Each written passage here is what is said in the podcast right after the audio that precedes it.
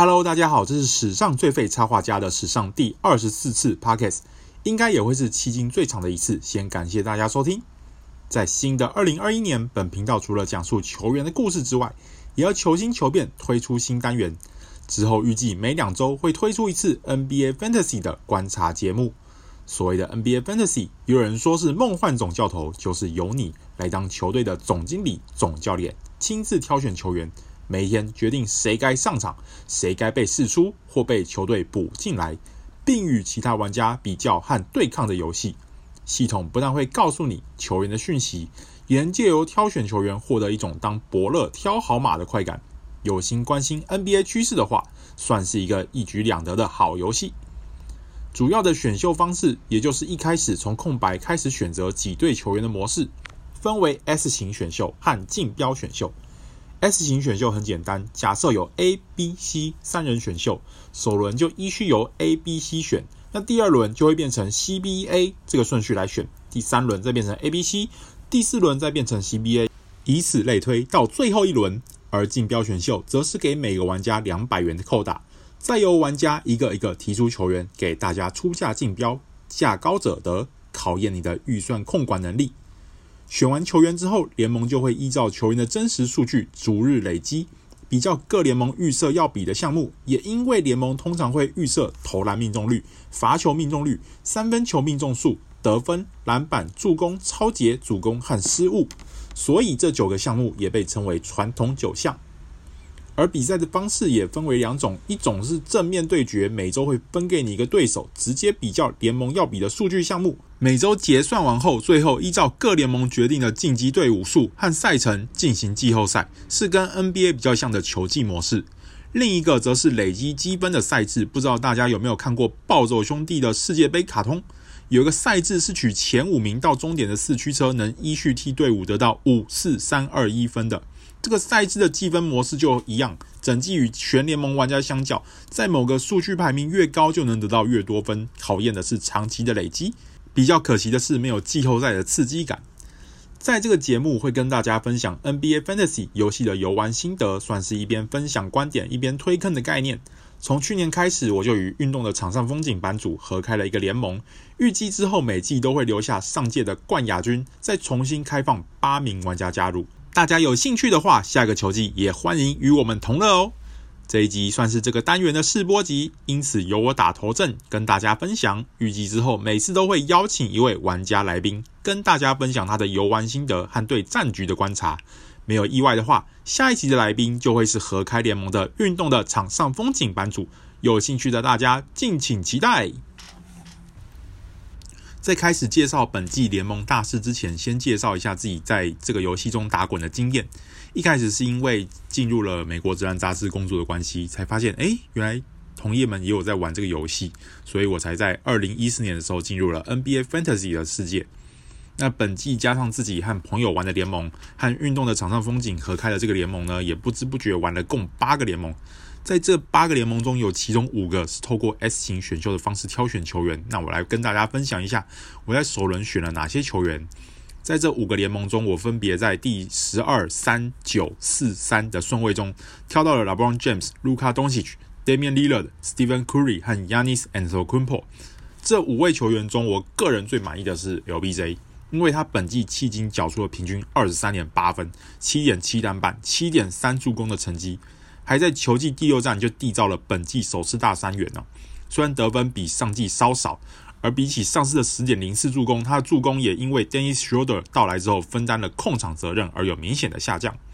但至少助攻和篮板这两项都还算与生涯相去不远啊，可说是一如既往的稳定全能，能用十二顺位选到，我个人是觉得很划算。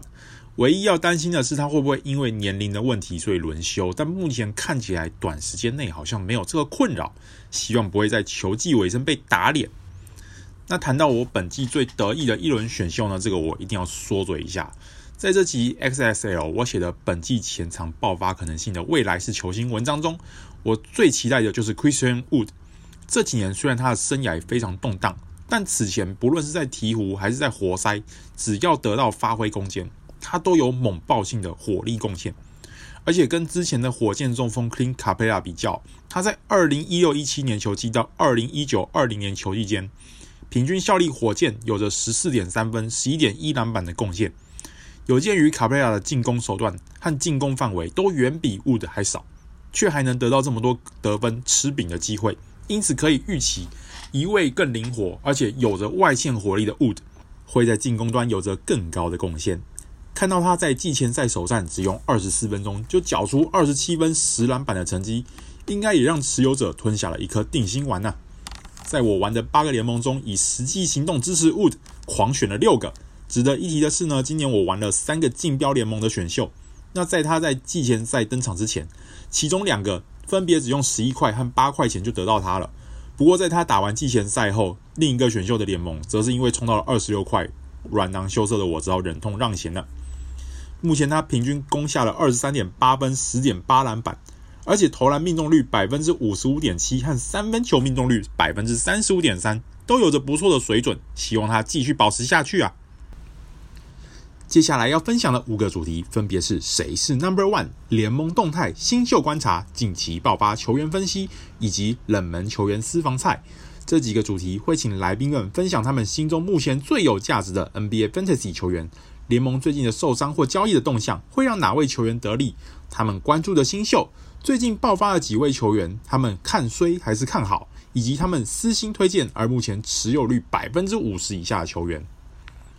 本季迄今，虽然 James Harden 重回赛场后缴出平均三十七点零分、五点三篮板、十一点零助攻的恐怖成绩，但我觉得在比传统九项的联盟中最让我流口水的，还是我一个都没选到的 Nikola Jokic。他平均缴出二十四点五分、十一点八篮板和十三点五助攻，几乎让人想起昔日的 Russell Westbrook。而且比以前的 Westbrook 还更优的是，Yokich 的投篮命中率和罚球命中率分别高达百分之六十二点五和百分之八十，可说几乎毫无死角。唯一让人有些烦恼的就是现在 Yokich 失误六点零次，比二零一六一七年球季与 Mike D'Antoni 初次合作的 James Harden 五点七次还高。也远高于近年来失误最多的常人 DeMarcus Cousins，还在国王独挑大梁时缔造着四点三次，这应该不是个令人乐见的现象。联盟动态方面呢，只要谈谈灰熊现阶段最让我遗憾的受伤就是 Ja Morant。不过看到他要被轮椅抬走的时候啊，我最坏的打算是他可能会整季报销，所以看到他可能在几个星期后就可以重返球场，算是有松一口气的感觉哦。那在 Moran 缺席的期间，理论上将会由 Tyus Jones 拿下后场先发的位置。包含 Moran 受伤当天，Jones 在近三场比赛平均上场时间达到了约二十九分钟哦。不过考量到他近年来就算有先发机会，成绩也没有太亮眼。最好的是在灰狼时，Jeff Tigue 仅出赛四十二场，D Rose 也多数从替补出发的二零一八一九年球季，先发二十三场比赛，平均十点八分，七点五助攻。而在包含 Morant 受伤的近三场比赛中，他也没有任何一场得分达到双位数，只有一月二日迎战黄蜂时送出十二次助攻，还算让人惊艳。因此，除非你特别缺后卫，或者是有很多玩家的深联盟，否则不会特别推荐。现阶段得利最大的应该是 Kyle Anderson 和 Dillon Brooks 这两名球员，前者在刚离开马刺加入灰熊时，原本就有着被外界视为球队第三巨头的期待。但该季平均出赛二十九点八分钟的他，却只缴出八点零分、五点八篮板、三点零助攻的成绩，让选到的人直呼踩雷啊！对，就是我。隔年灰熊选了更多前场球员后，他的出赛时间也被进一步压缩，数据也更难看了。因此，本季突然缴出十六点零分、八点八篮板、三点八助攻的成绩。这三项数据分别高居队内第三、第二和第二，可说是破茧而出，也算是回应了当年灰熊的期待啊。只是由于 Jaren Jackson Jr. 目前还没有出赛，因此 Anderson 的表现恐怕有保鲜期。另一方面呢，Bruce 从开季起已经连续五场攻下十五分以上了，而且平均出手十八点二次，几乎与 Morant 不相上下。可以预期他接下来会成为球队的外围第一出手选择，投篮次数将居高不下。而且，因为 Brooks 在赛季初期就已经有许多开火机会了，投篮空间几乎没有因为 Moran 在场而有所影响，因此上季以偏低的百分之四十点七投篮命中率攻下十六点二分，本季则以稍优的百分之四十一点八命中率攻下十九点二分的他，除非因为投篮手感突然急动，不然应该是本季灰熊最大的宝。先恭喜低顺位捞到或从 FA 市场中捡到的大家了。长江后浪推前浪，青春的肉体总是令人垂涎。这个节目每期也都会关注有兴趣的新秀。那除了前三顺位之外呢，我另一个也有选到，而且现阶段稳坐先发的新人是 Killian Hayes。其实会选到他是因为当时想选的人被拦胡了，才想说干脆赌一把。不过现在来看，他唯一符合我期待的就是只要出赛都是先发，可以相信活塞是信任他的。所以虽然他的投篮命中率不佳，得分助攻也不亮眼，但如果你战绩还扛得住的话，就留着他当一个彩票也还行啊。我个人也会分散风险，视情况决定他的去留。我另一个也有在关注，但比较冷门的新秀是 Theo Maladon。考量雷霆的后场在失去 Chris Paul、Dennis Schroeder 和 Terrence Ferguson 之后有很大的空间，所以才想说赌一把。不过目前虽然上场二十一分钟左右，但投篮命中率也偏低，好不容易在例行赛第五战得分才突破双位数，我也只能继续期待他在季前赛曾有单场二十分五助攻的贡献不会是昙花一现。说句题外话，讲到他们两个人，就让我想到 Tony Parker。最近说，比起高顺位被选中，他更希望能够被适合的球队选中，还开酸尼克糟蹋了法国的优秀球员 Frank Ntilikina。希望这两位球员现在在的球队都能好好栽培他们。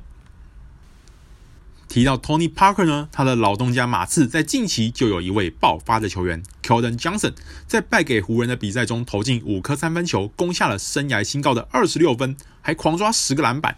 在近六场比赛中，缴出平均十五点零分、七点六篮板、一点四抄截的成绩。